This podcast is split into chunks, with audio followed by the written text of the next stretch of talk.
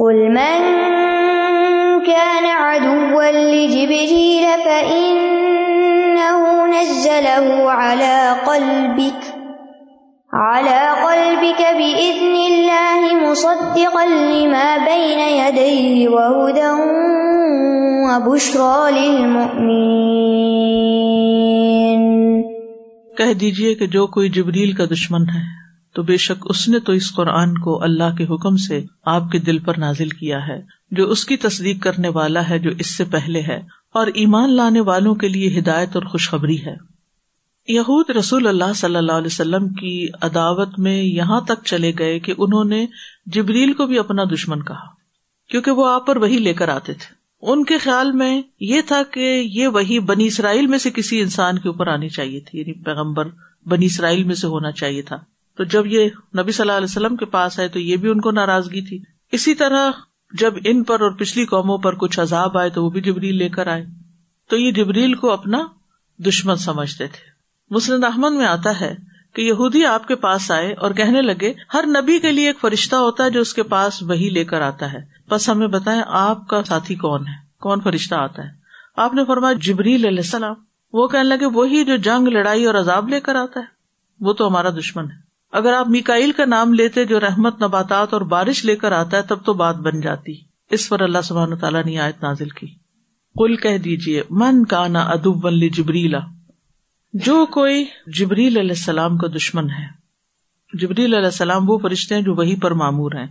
اس کے علاوہ بھی کچھ کام ہے ان کے، لیکن بڑا کام ان کا وہی الہ لانا اللہ سبحان تعالی کا کلام وہ سنتے ہیں، پھر حفاظت سے پیغمبر کے پاس لاتے تو ڈائریکٹ اللہ تعالیٰ سے وہی لیتے ہیں۔ تو بہت بڑا مقام ہے ان کا۔ وہ بہت بڑی شان ہے ان کی۔ تو یہاں پر فرمایا کہ جبریل کے تم دشمن ہو۔ ان نزل اللہ قلبی کا بیزن اللہ وہ تو اللہ کے عزن سے آپ کو یہ وہی پہنچاتے ہیں۔ جبریل علیہ السلام کے بارے میں تھوڑا سا جاننا اچھا لگتا ہے ہمیشہ۔ ایک تو یہ کہ وہی لاتے ہی ہیں۔ یہ اللہ اور رسولوں کے بیچ میں امبیسڈر ہیں، سفیر ہیں۔ ابن کئیم کہتے ہیں اللہ سبحان تعالیٰ نے قرآن میں اپنے بندے جبریل کی بہت اچھی تعریف بیان کی اور انہیں بہت خوبصورت صفات سے متصف کیا ہے۔ ان نہ لقول رسول ان کریم وی قوت ان دل عرش مکین متا ان سم امین۔ بے شک یہ ایسے پیغام پہنچانے والے کا قول ہے جو بہت معزز ہے۔ یعنی اللہ کی نگاہ میں جبریل بہت معزز ہے بڑی قوت والا ہے۔ یعنی اپنے ایک پر کے ایک صرف ٹپ سے انہوں نے بستی اٹھا لی تھی قوم لوت کی۔ اور اٹھا کے پلٹا مارا تھا۔ عرش والے کے ہاں بہت مرتبے والے ہیں۔ سبحان اللہ یعنی یہ کسی کی کتنی بڑی تمنا ہو سکتی کہ ہمارا کوئی اللہ کی نگاہ میں مقام ہو۔ اللہ ہم سے راضی ہو۔ اور ان کو آلریڈی یہ مقام ملا ہوا ہے۔ وہاں یعنی اوپر آسمانوں پر اس کی بات مانی جاتی۔ اس لیے اللہ سبحانہ تعالیٰ جب کوئی حکم دیتے ہیں تو جبریل کو بلا کے دیتے ہیں۔ پھر وہ آگے آسمان والوں کو جا کے بتاتے ہیں۔ امانت دار ہے۔ کتنی تعریفیں ہیں۔ اور یہ تعریف اللہ کی طرف سے ہو رہی ہے۔ یعنی یہ جبریل ہیں جن کے اللہ تعالیٰ نے یہ اوساف بیان کیے ہیں کہ وہ اللہ کے رسول ہیں، معزز ہیں، طاقتور ہیں، مقام والے ہیں، آسمانوں میں ان کی اطاعت ہوتی ہے وہی کے اوپر امانت دار ہیں۔ ان کو روح الامین بھی کہا جاتا ہے۔ امانت دار روح، فرشتہ یعنی۔ روح القدس بھی کہا گیا ان کو۔ یہ بڑے خوبصورت ہیں۔ سورت النجم میں آتا ہے زو مرت ان فستوا بڑا زور آور ہے، خوبصورت ہے اور پھر وہ سیدھا کھڑے ہو گئے۔ رسول اللہ صلی اللہ علیہ وسلم نے فرمایا، میں نے سدرت المنتہا کے پاس جبریل کو دیکھا۔ ان کے چھ سو پر تھے۔ ان کے پروں سے مختلف رنگوں کے موتی اور یاقوت جھڑ رہے تھے۔ پروں سے رنگا رنگ موتی اور یاقوت گر رہے تھے، جھڑ رہے تھے۔ یعنی اپنی اصلی شکل میں۔ اور فرشتے شکل بدل بھی لیتے ہیں یعنی انسانی شکل میں بھی آ سکتے ہیں۔ جنات کو بھی یہ طاقت ہمارے پاس نہیں ہے کہ ہم کچھ اور بن جائیں۔ جن بھی انسانی شکل ڈال لیتے ہیں۔ سارے جن نہیں، کچھ کچھ۔ تو ابن عباس کہتے ہیں کہ نبی صلی اللہ علیہ وسلم نے بدر کے دن فرمائی یہ جبریل ہیں جو اپنے گھوڑے کا سر تھامے ہوئے لڑائی کے لیے ہتھیار لگائے ہوئے باقاعدہ لباس پہن کے آئے ہوئے جبریل علیہ السلام کی اتنی عزت، مقام، قدر ہونے کے باوجود وہ اللہ سے بہت ڈرتے تھے۔ جابر رضی اللہ عنہ کہتے کہ رسول اللہ صلی اللہ علیہ وسلم نے فرمایا، میں اسرا والی رات بلند مرتبہ فرشتوں یعنی ملا اعلیٰ کے پاس سے گزرا اور جبریل اللہ کی خشیت کی وجہ سے بوسیدہ پالان کی طرح لگ رہے تھے چھکے ہوئے۔ اللہ سبحان تعالیٰ جبریل علیہ السلام کو بلا کر اپنے بندوں سے محبت کا اظہار بھی کرتے ہیں۔ یعنی اللہ تعالیٰ اپنی محبت کس سے کرتے ہیں؟ وہ جبریل کو بلا کر ان کو بتاتے ہیں اور پھر وہ آگے لوگوں کو فرشتوں کو سب کو بتاتے ہیں۔ بہرحال فن نزل اللہ قلب کب ادن اللہ جبریل نے تو آپ کے دل پر جو قرآن نازل کیا ہے، یہ اللہ کے عزن سے نازل کیا ہے۔ اللہ تعالیٰ کے حکم سے آپ آئے ہیں۔ اللہ قلبک۔ تو جبریل قلب پر القاع کرتے تھے، جس میں پھر آپ کے بھولنے کا کوئی اندیشہ نہیں ہوتا تھا۔ سبحان اللہ، اب طریقہ کیا تھا تو اللہ ہی بہتر جانتا ہے، لیکن جبریل پڑھتے تھے، آپ سنتے تھے اور وہ سن کر سیدھا دل پہ جاتا تھا۔ اس قرآن کا مقام ہی دل ہے، دل پر ہی نازل ہوا ہے۔ ہم سب کو بھی قرآن کی مجلسوں میں اپنے دل کا جائزہ لینا چاہیے کہ ہمارے دل پہ جا رہا ہے یا نہیں۔ کہیں ایسا تو نہیں کہ ہم قرآن پڑھ بھی رہے اور وہ ہمارے حلق تک ہی ہو، اس گلے تک پڑھ رہے ہیں، پڑھا رہے ہیں، سن رہے ہیں، سنا رہے ہیں اور اندر کچھ نہیں جا رہا۔ تو نبی صلی اللہ علیہ وسلم کے دل پر اترا اور ہمیں بھی اس کو دل پر لینا چاہیے۔ اور جو چیز دل کو لگ جاتی ہے نا، دل کو ہٹ کر جاتی ہے، پھر ہمارے سارے اعضاء اسی کے مطابق ڈل جاتے ہیں۔ ہماری زندگی اس کے مطابق بدل جاتی ہم بہت ساری چیزیں اپنے دل کے مطابق کر رہے ہوتے ہیں۔ دل کے معاملات میں کسی کی پرواہ نہیں ہوتی۔ کوئی کسی کو یہ نہیں کہہ سکتا، یہ نہ سوچا کرو۔ کہتے ہیں تو کوئی مانتا ہے؟ کچھ بھی نہیں ہوتا۔ اور بے عزن اللہ اللہ کا عزن جو ہوتا ہے دو طرح کا ہوتا ہے۔ ایک کونی قدری ہوتا ہے اور ایک شرعی دینی ہوتا ہے۔ کونی قدری کیا ہے؟ جیسے ایک تقدیر کا نافذ ہونا۔ وہ بھی اللہ کی طرف سے ہوتی ہے۔ اور شرعی کیا ہوتا ہے؟ جیسے قرآن کی آیات، حرام، حلال، یہ سب چیزیں نازل ہونا۔ اور جبریل علیہ السلام اللہ کے حکم کے تابت ایک مرتبہ نبی صلی اللہ علیہ وسلم نے فرمایا، اے جبریل، آپ کو ہمارے پاس اس سے زیادہ مرتبہ آنے میں کیا رکاوٹ ہے؟ یعنی آپ چاہتے تھے کہ جبریل زیادہ آیا کرے۔ اور یہ بھی کہا کہ جتنا آپ پہلے آتے تھے، آپ اتنا کیوں نہیں آتے؟ یعنی ہمیں زیادہ وزٹ کریں۔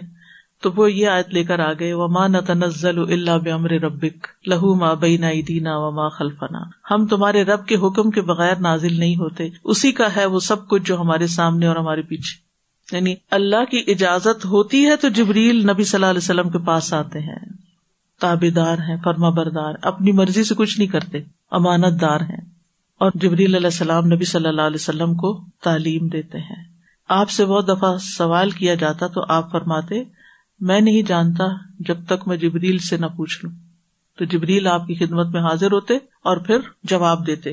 اسی طرح عملاً بھی جبریل علیہ السلام نے آ کر کچھ چیزیں آپ کو سکھائی جیسے نماز کے اوقات وزو کی تعلیم، نماز کی تعلیم۔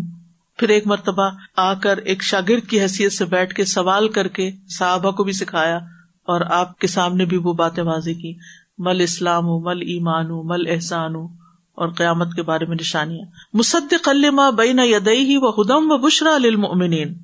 تصدیق کرنے والا ہے وہ اس چیز کی یعنی قرآن تصدیق کرتا ہے کس کی؟ قرآن کی مزید تین صفات یہاں بیان ہو رہی لما بین یدئی ہی جو اس کے سامنے یعنی اس سے پہلی کتابوں کی گزری کتابیں جیسے تورات، انجیل کی۔ اور وہ کتابیں جنہوں نے قرآن کے نزول کی خبر دی۔ وہ ہدن دوسری صفت، ہدایت ہدایت ارشاد۔ تیسری صفت، و بشرا للمومنین اور مومنوں کے لیے بشارت۔ کن مومنوں کے لیے بشارت ہے یہ قرآن؟ جو اس کی رہنمائی قبول کر لیں، اس کو پڑھنا شروع کر دیں، اس کے مطابق زندگی ڈھالنا شروع کر دیں۔ اور خوشخبری کون سی ہے؟ جنت کی خوشخبری، اللہ کی رضامندی کی خوشخبری۔ اور بشارت کو، بشارت اس لیے کہا جاتا ہے کہ اس کا اثر بشر پر ہوتا ہے، جلد پر ہوتا ہے، چہرے پر ہوتا ہے۔ خوشی میں انسان کا چہرہ خوش نظر آتا ہے۔ اور مومنوں کو خاص اس لیے کیا گیا کہ مومن ہی اس سے فائدہ اٹھاتے ہیں۔ تو یہاں یہ تفصیل بیان کر دی گئی تاکہ یہ واضح ہو جائے کہ یہود کی یہ مخالفت صرف قرآن کی مخالفت نہیں، خود اپنی کتاب کی مخالفت ہے، کیونکہ قرآن تو ان کی کتاب کی تصدیق کر رہا ہے اور اس ہدایت کی بھی جو اس سے پہلے نازل ہوئی۔ تو اس سے یہ پتا چلتا کہ فرشتے اللہ کے مقرب ہیں اور یہ کہ یہود فرشتوں سے عداوت رکھتے تھے، خاص طور پر جبریل علیہ السلام سے۔ یہ بات بھی پتا چلتی ہے کہ جبریل علیہ السلام وہی کو رسول اللہ صلی اللہ علیہ وسلم کے دل پہ نازل کرتے تھے۔ اور نبی صلی اللہ علیہ وسلم نے اس کو اپنے دل میں محفوظ کیا۔ جبریل علیہ السلام اللہ کے حکم سے اترتے تھے۔ پھر یہ کہ قرآن پچھلی کتابوں کی تصدیق کرتا ہے۔ ہدایت ہے، خوشخبری ہے۔ من كان عدوا لله وملائكته ورسله وجبريل وجبريل وميكال فإن الله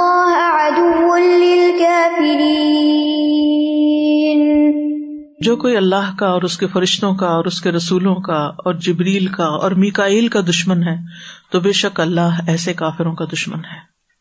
یعنی جو جبریل سے دشمنی رکھے گا، تو پھر اللہ تعالی اس سے دشمنی رکھتا ہے۔ اب جبریل سے دشمنی اصل میں اللہ سے دشمنی ہے، کیونکہ جبریل خود تو نہیں آتے تھے، اللہ تعالیٰ ان کو بھیجتے تھے۔ اور اگر جبریل جو فرشتوں کے سردار ہیں، تو پھر باقی فرشتے تو جبریل کے کہنے کے مطابق عمل کرتے تھے۔ لہذا جبریل سے عداوت گویا سارے فرشتوں سے عداوت ہے اور رسولوں سے بھی عداوت کیوں؟ کیونکہ سب رسولوں کے پاس تو فرشتہ ہی لاتے تھے نا وہی۔ تو جو شخص ان میں سے کسی کا بھی مخالف ہو، کسی ایک کا بھی مخالف ہو، وہ سبھی کا مخالف ہے۔ اس لیے فرمایا، من کانا ادب اللہ جو اللہ کا دشمن ہے، اللہ سے عداوت رکھتا ہے، اس کی عبادت سے تکبر کرتا ہے، اللہ کے راستے سے روکتا ہے، اللہ کی آیات کا کفر کرتا ہے۔ وہ ملائکتی ہی ملک کی جمع ہے، فرشتے یعنی جو فرشتوں سے دشمنی رکھتا ہے، تو فرشتے تو کیا کرتے ہیں؟ اللہ یاسون اللہ وہ یف ما امرون اللہ کی نافرمانی نہیں کرتے، جس چیز کا اللہ انہیں حکم دیتا وہ وہی کرتے ہیں جو حکم دیے جاتے ہیں۔ لہٰذا ان سے دشمنی کا کیا مطلب ہوا پھر؟ اللہ سے دشمنی۔ کیونکہ وہ اپنی مرضی سے تو کچھ بھی نہیں کر رہے۔ آپ کیوں ان کے دشمن بنے ہوئے یاد رکھیے، فرشتوں پر ایمان ہمارے دین کا ایک حصہ ہے۔ پیچھے بھی فرشتوں کا ذکر ہوا ہے، کہاں؟ آدم علیہ السلام کے واقعے میں فرشتوں کا ذکر ہوا ہے۔ یہ ایک مستقل اینٹی ہے الگ سے ایک مخلوق ہے تین طرح کے عالم میں عالم انس، عالم جن اور عالم ملائکا ٹھیک ہے؟ فرشتوں کو اللہ نے کس سے پیدا کیا ہے؟ نور سے پیدا۔ فرشتوں کی تعداد کتنی ہے؟ کوئی نہیں جانتا۔ وما یا عالم جنوب ربی کا اللہ ہو فرشتے جو ہیں، وہ حسن و جمال دیے گئے ہیں، خوبصورت مخلوق ہیں۔ اور ہم سب کو فرشتوں پر ایمان رکھنا چاہیے۔ فرشتے اللہ تعالیٰ کے حکم سے ہر کام کرتے ہیں، جو بھی ان کو حکم دیا جائے، وہ خوشخبریاں بھی لاتے ہیں اور وہ عذاب بھی لاتے ہیں۔ تیزی سے حرکت کرتے ہیں۔ بجلی کی تیزی سے بھی زیادہ، روشنی کی رفتار سے بھی تیز۔ تبھی تو وہ اوپر نیچے آتے جاتے ہیں سہولت کے ساتھ۔ وہ کھاتے پیتے نہیں ہے نہ ان کو کوئی ضرورت ہے۔ اسی لیے جب ابراہیم علیہ السلام کے پاس خوشخبری لے کر گئے تھے اور انہوں نے بچڑا لے آئے، تو انہوں نے کھایا نہیں اس میں سے۔ انتہا درجے کے حیادار اور اطاعت گزار ہوتے ہیں۔ اور جب انسان بیت الخلاء میں جاتا ہے تو فرشتے الگ ہو جاتے ہیں، حیا کرتے ہیں انسان سے۔ جسے نہانے کے لیے آپ کپڑے اتار دیتے ہیں تو وہ نہیں دیکھتے آپ کو، جبکہ شیاتین دیکھتے ہیں۔ یہ اللہ کے معزز بندے ہیں، اللہ کی تصبیح اور تقدیس میں لگے رہتے ہیں، اللہ کی عبادت میں لگے رہتے ہیں۔ ان کی عبادات میں طواف بھی ہے، سجدہ بھی ہے، صف بندی بھی ہے رکو بھی ہے۔ فرشتوں کے ساتھ ہمارا انٹریکشن ماں کے پیٹ سے ہی ہو جاتا ہے۔ جب انسان ماں کے پیٹ میں جنین کی حالت میں ہوتا ہے تو فرشتہ آتا ہے اور اس کی تقدیر لکھتا ہے اور پھر روح بھی پھونکتا ہے جب وہ روح کے قابل ہوتا ہے۔ اسی طرح کرامن کاتبین بھی ہمارے ساتھ لگے رہتے ہیں۔ فرشتے ہمارے لیے دعائیں بھی کرتے ہیں، خاص طور پر اگر وزو کے ساتھ ہم نماز کے بعد جائے نماز پر بیٹھ کر اللہ کا ذکر کرتے ہیں تو وہ ہمارے لیے دعا کرتے ہیں اللہ مغفر لہم ورحم ہم اللہ ان کی بخش فرما ان پہ رحمت فرما۔ اور جو لوگ ان الدین قالو رب اللہ ثم مستقام جو لوگ ایمان لا کر اس پہ جم جائیں تنزل علیہم الملائکہ، ان پہ فرشتے اترتے ہیں اور وہ ان کو تسلیاں دیتے ہیں کو مشکل وقت ہوتا ہے۔ اللہ تخاف ولا تازن خوف نہیں کرو، غم نہیں کرو۔ نہنو اولیا کم فی الحیات دنیا ہم دنیا میں بھی تمہارے دوست ہیں اور آخرت میں بھی ہوں گے۔ اور جنت کی خوشخبری دیتے ہیں۔ یعنی اگر آپ نیک اعمال کرتے ہیں تو فرشتے آپ کے ساتھ ہوتے ہیں اور وہ آپ کے دل میں اچھے خیالات ڈالتے ہیں جس کی وجہ سے آپ کا خوف اور حزن جو ہے وہ چلا جاتا ہے۔ تو ہمارے ساتھ فرشتے ہوتے ہیں، ہمارے لیے لازم ہے کہ ہم بھی ان سے حیا کریں اور غلط کام نہ کیا کریں، ورنہ وہ ہمارے خلاف گواہی دیں گے اور پھر ان کی تکریم کریں، ان کی عزت کرے اور نجاستوں سے پرہیز کرے فرشتوں کو بو سے بہت تکلیف ہوتی ہے۔ ایسی چیز نہ کھائے کہ جس سے آپ کے منہ سے اسمیل لائے اور وہ تکلیف میں ہو وہ رسول ہی اور رسول رسول رسول کی جمع ہے۔ سب سے پہلے رسول نور علیہ السلام ہے آخری محمد صلی اللہ علیہ وسلم ہے قرآن مجید میں پچیس رسولوں کا ذکر ہے، لیکن اصل میں رسول کہیں زیادہ ہے پچیس سے۔ اور سارے رسولوں پر ایمان لانا ضروری ہوتا ہے۔ وہ جبریل امی کا جبریل کا تو آپ نے پڑھا، اور میکائل بارش اور سبزہ اگانے پر معمور ہیں۔ ایک وہ ہیں جو وہی لاتے ہیں تو دل زندہ ہوتے ہیں، دوسرے بارش لاتے ہیں تو زمین زندہ ہوتی ہے۔ اور یہ بھی بہت بڑے فرشتے ہیں میکائل علیہ السلام۔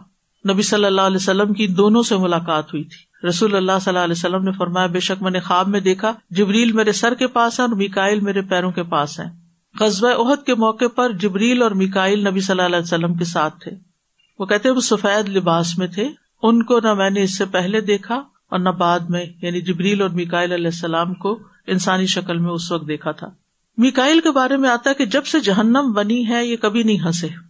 اور نبی صلی اللہ علیہ وسلم نے ہمیں دعا سکھائی ہے اللہ رب جبرائیل و میکا و رب اسرافیل اوزب من ہر و من نذاب القبر۔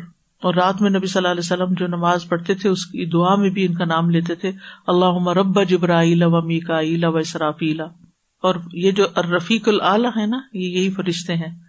جبریل، میکائیل، اسرافیل، بڑے بڑے مقرب فرشتے۔ تو جو ان سے دشمنی رکھے گا فن اللہ ادب الکافرین تو اللہ تعالیٰ کافروں کا دشمن ہے۔ اللہ کافروں کا دشمن ہے۔ اللہ تعالیٰ ان سے دشمنی رکھتا ہے۔ اس سے پتا چلتا ہے کہ اللہ تعالیٰ عداوت بھی رکھتے ہیں۔ کچھ لوگوں سے محبت کرتے ہیں اور کچھ لوگوں سے عداوت رکھتے ہیں۔ اللہ تعالیٰ راضی بھی ہوتے ہیں عزبناک بھی ہوتے ہیں۔ اللہ تعالیٰ خوش بھی ہوتے ہیں اور ناپسند بھی کرتے ہیں۔ اللہ سبحان تعالیٰ اپنے اولیا سے دوستی بھی رکھتے ہیں۔ اللہ ولی اللہ امن اللہ ایمان والوں کا دوست ہے، ولی ہے۔ تو اس آیت سے پتہ چلتا ہے کہ جو فرشتوں کا دشمن ہو یا رسولوں کا دشمن ہو، وہ اصل میں اللہ کا دشمن ہے۔ جو فرشتوں میں سے کسی ایک سے بھی دشمنی کرے گا، وہ مسلمان نہیں رہے گا۔ ٹھیک ہے؟ پھر یہ کہ فرشتوں کے درجات ہیں۔ فرشتے مختلف کاموں پر معمور ہیں۔ اعلیٰ ترین فرشتے جبریل میکائل اسرافیل ہیں جن کا کٹھے کٹھے ذکر آتا ہے۔ ہم سب کو یہ یاد رکھنا چاہیے کہ اللہ کے دوستوں سے دشمنی نہ رکھے۔ یہ بہت خطرناک کام ہے۔ کیونکہ اللہ تعالیٰ محبت کرتے ہیں جبریل، اسرافیل اور ان سب فرشتوں سے۔ کیونکہ وہ اللہ کے بے حد فرما بردار فرشتے ہیں۔ تو جو ان سے دشمنی کرے گا، اللہ تعالیٰ اس سے دشمنی رکھے گا۔ حدیث میں بھی آتا ہے، رسول اللہ صلی اللہ علیہ وسلم نے فرمایا بے شک اللہ تعالیٰ فرماتا ہے، جس نے میرے دوست سے دشمنی کی، تو میں اس سے اعلان جنگ کرتا ہوں۔ لہذا جو لوگ، جن کو ہم کہتے ہیں نا اللہ والے، اللہ کے ولی، اللہ کے دوست، ضروری نہیں ہوتا کہ آپ انہیں پہچانے۔ یعنی کس کو پتا کون اللہ کا دوست ہے؟ ہمیں سے کوئی نہیں جانتا۔ لیکن اللہ کے دوستوں کی کچھ علامتیں ہوتی ہیں۔ اور وہ کیا ہے کہ وہ اللہ سے ڈرتے ہیں۔ اللہ دینا امن و کانو یا یہ قرآن میں علامت بتائی گئی کہ وہ اللہ کا تقوی رکھتے ہیں۔ تو جو اللہ کے تقوی کے ساتھ جیتا، اس کا کبھی مذاق نہ اڑائے یعنی بعض لوگ بہت ان کے پاس مال نہیں ہوتا، بہت دنیا کی شان و شوکت نہیں ہوتی، لیکن وہ اللہ کے بڑے قریب ہوتے ہیں۔ تو جو شخص ان کا مذاق اڑائے گا، ان کے ساتھ دشمنی رکھے گا، اللہ سبحان تعالیٰ اسے مشکل میں ڈال دے گا۔ حضرت علی رضی اللہ عنہ کہتے ہیں، اللہ کی قسم، جس نے دانے کو پھاڑا اور جس نے جان بنائی نے اللہ کا تعارف کرایا۔ نبی امی نے مجھ سے عہد کیا تھا کہ مجھ سے مومن ہی محبت کرے گا اور مجھ سے منافع کی بکس رکھے گا۔ تو صحابہ سے محبت، حضرت بکر سے محبت، حضرت عمر سے محبت، حضرت علی رضی اللہ تعالیٰ عنہ سے محبت، یہ ایمان کی علامت ہے۔ اسی طرح انصار سے محبت، حضرت حسن اور حسین رضی اللہ تعالیٰ عنہما سے محبت، یہ ہمارے ایمان کا حصہ ہے۔ نبی صلی اللہ علیہ وسلم نے فرمایا، انصار سے مومن ہی محبت رکھے گا اور ان سے بک صرف منافع ہی رکھے گا۔ جو انصار سے محبت رکھے گا تو اللہ اس سے محبت رکھے گا اور جو انصار سے بکس رکھے تو اللہ اس سے بکس رکھے گا۔ انصار پتہ کون ہے؟ مدینہ میں رہتے تھے، کیا کرتے تھے؟ جنہوں نے نبی صلی اللہ علیہ وسلم کو ویلکم کیا تھا، اور بس پھر گھر بیٹھ گئے تھے ویلکم کر کے۔ ہر طرح سے، ہر مشکل میں ساتھ دیا تھا۔ یہ ہوتی ہے اصل دوستی۔ اصل دوست وہ نہیں ہوتا جو صرف خوشی میں آپ کے ساتھ، وہ آپ کی تکلیف میں آپ کے ساتھ ہو۔ وہ آپ کی تکلیف کو محسوس کرتا ہے۔ تو نبی صلی اللہ علیہ وسلم کے ہر مشکل کے وقت ساتھ وہ خود بھی، ان کے گھر والے بھی۔ انہوں نے مکہ سے آنے والے مہاجرین کے لیے کیا کیا تھا؟ ہر چیز کھول کے رکھ دی تھی اپنی۔ وَلَقَدْ أَنزَلْنَا إِلَيْكَ آيَاتٍ بَيِّنَاتٍ وَمَا يَكْفُرُ بِهَا إِلَّا الْفَاسِقُونَ اور یقیناً ہم نے آپ کی طرف روشن آیات نازل فرمائی ہیں سبحان اللہ۔ اور ان کا انکار وہی کرتے ہیں جو فاسق ہیں۔ اس آیت میں اللہ تعالیٰ اپنے نبی سے مخاطب ہو کر فرما رہے ہیں کہ ہم نے آپ کو ایسی واضح آیات دی ہیں جو آپ کی نبوبت کی دلیل ہے یعنی ان میں وہ ساری چیزیں ہیں جس میں بنی اسرائیل کے آبا و اجداد کی خبریں ہیں اور ان کی کتابوں میں کیا تھا جو ان کے علماء کے علاوہ کوئی نہیں جانتا تھا۔ اور معجزات بھی، وہ سب اللہ سبحان و تعالیٰ نے آپ پر نازل کیے۔ ولاقد پھر تین تاکیدیں ہیں۔ انزل نہ کا ہم نے آپ کی طرف نازل کی۔ کیا نازل کی؟ آیات۔ آیات کی ویسے تو دو قسمیں ہوتی ہیں اور یہاں مراد شرعی آیات ہیں۔ شرعی نشانیاں، شرعی احکامات۔ اور بینات بینا کی جمع ہے۔ بین کا مانا ہوتا ہے بیان کرنے والا، واضح کرنے والا۔ یعنی وہ آیات جو اپنی ذات میں اور رہنمائی کرنے میں بالکل واضح ہیں۔ مراد اس سے کیا ہے؟ نبوت اور رسالت کی وہ واضح اور قطعی دلیلیں جو آپ پہ نازل ہوئی اور قرآن کریم کے علاوہ جو باقی موجزات ہیں وہ بھی اس میں آ جاتے ہیں، پھر آیات بینات میں۔ ابن عباس کہتے ہیں کہ یہ ابن سوریا کا جواب، ابن سوریا کی یہودی تھا۔ جب اس نے رسول اللہ صلی اللہ علیہ وسلم سے کہا، آپ کوئی ایسی چیز نہیں لائے جس کو ہم پہچانتے ہوں۔ آپ پر کوئی واضح آیت نازل نہیں ہوئی کہ ہم آپ کا اتباع کریں۔ تو اللہ تعالیٰ نے اس کے جواب میں یہ بات فرمائی۔ اور ویسے بھی حقیقت ہے یہ۔ وما یکفر بحا الفاسقون۔ اور اس کا انکار تو فاسق ہی کرتے ہیں۔ فاسکون کا واحد کیا ہے؟ فاسق۔ اور فسق کیا ہوتا ہے؟ کبیرا یا سگیرا گنا کر کے۔ اللہ کی اطاعت سے نکل جانا۔ کبھی کبھی فسق کا معنی کفر بھی ہوتا ہے قرآن میں۔ جیسے اف امن کا نہ مکمن کمن کا نہ فاسقہ کیا مومن اور فاسق یعنی فاسق یا مراد کافر برابر ہو سکتے ہیں؟ لیکن کبھی کفر کے علاوہ گناہوں پر بھی فس کا اطلاق ہوتا ہے۔ جیسے وہ کر رہا کم الکفر ول فسوق ول اسیان تو اللہ نے تمہارے لیے ناپسند کیا کفر کو، فسوق یعنی نافرمانی کو اور گناہوں کو۔ ٹھیک ہے؟ تو کبھی کفر کے معنوں میں آتا ہے قرآن میں فس کا لفظ اور کبھی گناہوں کے معنوں میں آتا ہے۔ تو اس سائز سے کیا بات پتہ چلتی ہے کہ اللہ سبحان تعالیٰ نے نبی صلی اللہ علیہ وسلم پر جو قرآن نازل کیا ہے وہ بڑا واضح ہے اور جو معجزات دیے ہیں وہ بھی واضح واضح ہیں، سمجھ میں آنے والے ہیں۔ اور یہاں پر کفر کرنے والوں کو فاسق قرار دیا گیا۔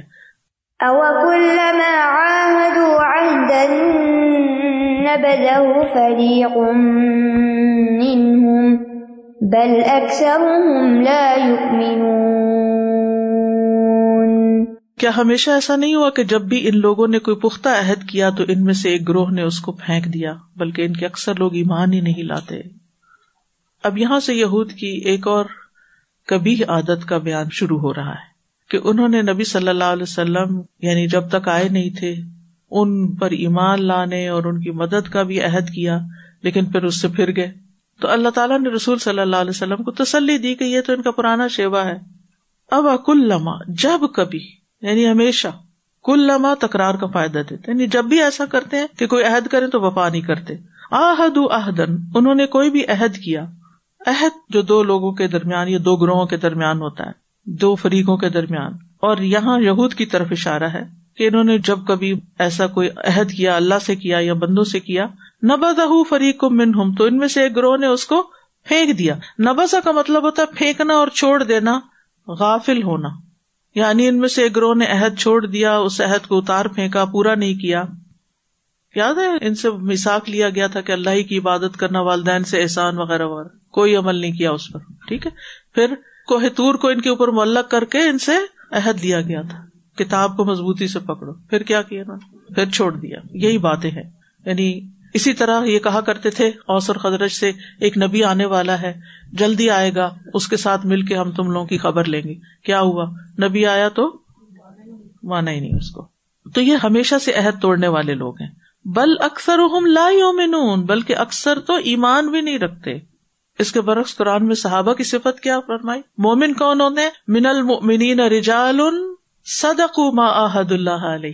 مومنوں میں وہ مرد، وہ لوگ ہوتے ہیں جو اللہ سے کیے ہوئے وعدے سچ کرتے ہیں۔ تو مومن کون ہوتا ہے؟ وعدہ نبھانے والا۔ اور فاسق کون ہوتا ہے؟ وعدہ توڑنے والا۔ حقیقی مومن عہد کو پورا کرتا ہے۔ یہ عہد پورا کرنا، وعدہ پورا کرنا ایمان کی علامت ہوتا ہے۔ اس لیے سوچ سمجھ کے وعدے کیا کریں اور اگر کر لیں تو پھر ان کو پورا بھی کیا کریں۔ تو یہود کا ترجمل یہاں بتایا گیا ہے کہ وہ وعدہ نہیں پورا کرتے تھے۔ وعدہ توڑنا کس کی صفت ہے؟ منافق اور مومنوں کو حکم دیا گیا وہ اوف بلا ان لاد کانا مسلا نیکسٹ آیا تھا ولما جا اہم رسول امن ان دلہ مصدق الما اہم نبد فریق من الدین اوت الکتاب کتاب اللہ ورا ظہور کا ان لا اور جب ان کے پاس اللہ کی طرف سے وہ رسول آ گیا جو اس کتاب کی تصدیق کرنے والا ہے جو ان کے پاس ہے، تو جن لوگوں کو کتاب دی گئی، ان میں سے ایک فریق نے اللہ کی کتاب کو اپنی پیٹ پیچھے ایسے پھینک دیا، گویا کہ وہ جانتے ہی نہ ہو یہاں دوبارہ یہود کے اس کردار پر گرفت کی گئی ہے کہ تورات میں مذکور نشانیوں کے مطابق یہود نے آخری نبی کو پہچان تو لیا مگر ایمان لانے سے انکار کر دیا۔ اور انہوں نے اس کتاب کے ان حصوں کو جن میں یہ نشانیاں اور یہ باتیں تھی ایسے فراموش کر دیا گویا جانتے ہی نہ ہو تو فرمایا، ولما جا اہم رسول من اللہ، جب ان کے پاس اللہ کی طرف سے ایک رسول آ گیا۔ کون سا رسول؟ محمد صلی اللہ علیہ وسلم۔ کیا کر رہا تھا رسول؟ مصدق الماما اہم تصدیق کرنے والا اس چیز کی جو ان کے پاس ہے۔ ٹھیک؟ جو تورات اور انجیل میں موجود ہے۔ تو انہوں نے کیا کہ نبز فریق من الدین اوت الکتاب، اہل کتاب میں سے ایک گروہ نے کیا کیا؟ پھینک دیا کتاب اللہ ہی، اللہ کی کتاب کو، ورا ظہور اپنی پیٹھوں پیچھے کتاب اللہ سے مراد کون سی کتاب ہے یہاں؟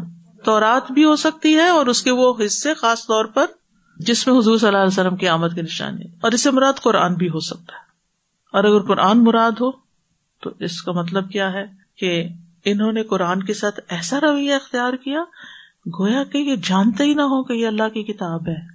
کوئی اہمیت نہیں دی۔ یعنی جب انسان کسی چیز کو پہچاننے سے انکار کر دیتا تو اس کا کیا مطلب ہے؟ کہ you not important for me آپ اگر کسی سے ملے اور آپ نے مجھے پہچانا اور آپ کے نہیں، تو کیا ہوگا؟ ناراض ہوگا وہ آپ سے اچھا آپ نے پہچانا ہی نہیں مجھے۔ تو ان کا یہی حال تھا کہ انہوں نے قرآن کو پہچاننے سے ہی انکار کر دیا۔ گویا کہ ہے ہی نہیں۔ اگنور کر دیا۔ تو نبز کہتے ہیں کسی چیز کو اس طرح پھینکنا کہ وہ بلا دی جائے اگنور کر دی جائے۔ اس کو کم تر سمجھ کر اس کی طرف کوئی توجہ نہ کی جائے۔ اب آپ دیکھیے آج مسلمان کیا کر رہے ہیں۔ اللہ کی کتاب کو دنیاوی تعلیم سے کم سمجھ کر اس خانے میں رکھا ہوا ہے۔ جہاں ہاتھ بھی نہیں پہنچتا، کرسی رکھ کے چڑھ کے نکالنا پڑتا ہے اگر کبھی ضرورت پڑ جائے۔ وہ پڑھنے کی کیا ضرورت ہے؟ اس کا کورس اسی بھی کورس ہوتا ہے۔ یہ بھی پڑھتے ہیں۔ کان نہ عالم ہو گویا کہ جانتے ہی نہ ہو کہ اس کی اہمیت کیا ہے۔ اور قرآن ہو یا کوئی بھی کتاب، اس کو کتاب کیوں کہا جاتا ہے؟ کیونکہ وہ لکھ کر دی جاتی ہے اور پڑھنے کی چیز ہوتی ہے۔ اور بس پشت کرنے کا مطلب یہ نہیں ہوتا کہ ضرور پیٹ پیچھے۔ ویسے قرآن کا ادب یہی ہے کہ بغیر کسی وجہ کے، یہ نہیں کہ پیچھے قرآن رکھا ہوا اور آپ اس پہ ٹیک لگا لیں یا آپ ویسے ہی حصی طور پر بھی پیچھے نہ ڈالیں اس کو۔ اور اگنور بھی نہ کریں کہ اچھا اچھا پڑھ لیں گے کسی دن۔ تو بجائے اس کے کہ وہ خوش ہوتے کہ اللہ تعالیٰ نے ایک ایسی کتاب بھیج دی کہ جس میں سارا دین مکمل ہو گیا، انہوں نے اس کا انکار کر دیا، اس کو اگنور کر دیا۔ تو اس آئے سے پتا چلتا ہے کہ نبی صلی اللہ علیہ وسلم کی رسالت برحق ہے، آپ سابقہ کتب کی تصدیق کرنے والے ہیں۔ اہل کتاب کے سامنے واضح آیات آئی لیکن انہوں نے انکار کر دیا۔ جس قوم کو اللہ کتاب دے، پھر اس کتاب کو وہ توجہ نہ دے، اس کو بھلا دے، پیچھے پھینک دے۔ یہ بہت بڑا جرم ہے، بہت بڑا ظلم ہے۔ اور پھر جاننے کے باوجود بندہ انجان بنے، گویا کہ جانتے ہی نہ ہو۔ تو جو شخص پیٹ پیچھے پھینک دیتا ہے اس سے ہدایت یافتہ ہونے کی امید کہاں سے کی جا سکتی ہے؟ اور وجہ کیا ہوتی ہے کہ ٹائم نہیں ہے؟ اس کتاب سے زیادہ اور چیزیں امپورٹنٹ ہیں۔ اور تعلیم امپورٹنٹ ہے، اور بزنس اور بہت ساری چیزیں زندگی میں امپورٹنٹ ہے کیونکہ انسان جس چیز کو فائدہ مند سمجھتا ہے، اس کو کیا کرتا ہے؟ اس کو اپنے سامنے رکھتا ہے۔ یعنی آپ دیکھیں کہ جو چیز اہم ہو یا جو کام آپ کو لازمی کرنا ہو، آپ اس کو پرائرٹی دیتے ہیں، سامنے رکھتے ہیں۔ اور پھر صرف ایز اے مصحف نہیں کہ اس کو سامنے رکھ لیا، اوپر رکھ لیا، بلکہ اس میں جو لکھا ہوا ہے نا، اس پر بھی عمل۔ اللہ تعالیٰ ہمیں توفیق عطا فرمائے۔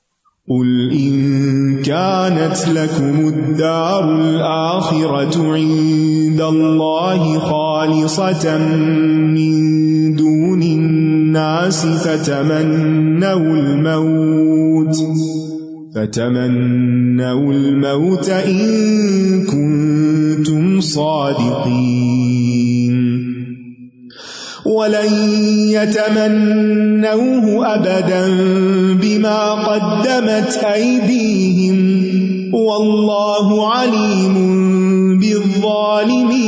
بالظالمين ولتجدن ولتجدنهم أحرص الناس على حياة ومن الذين أشركوا.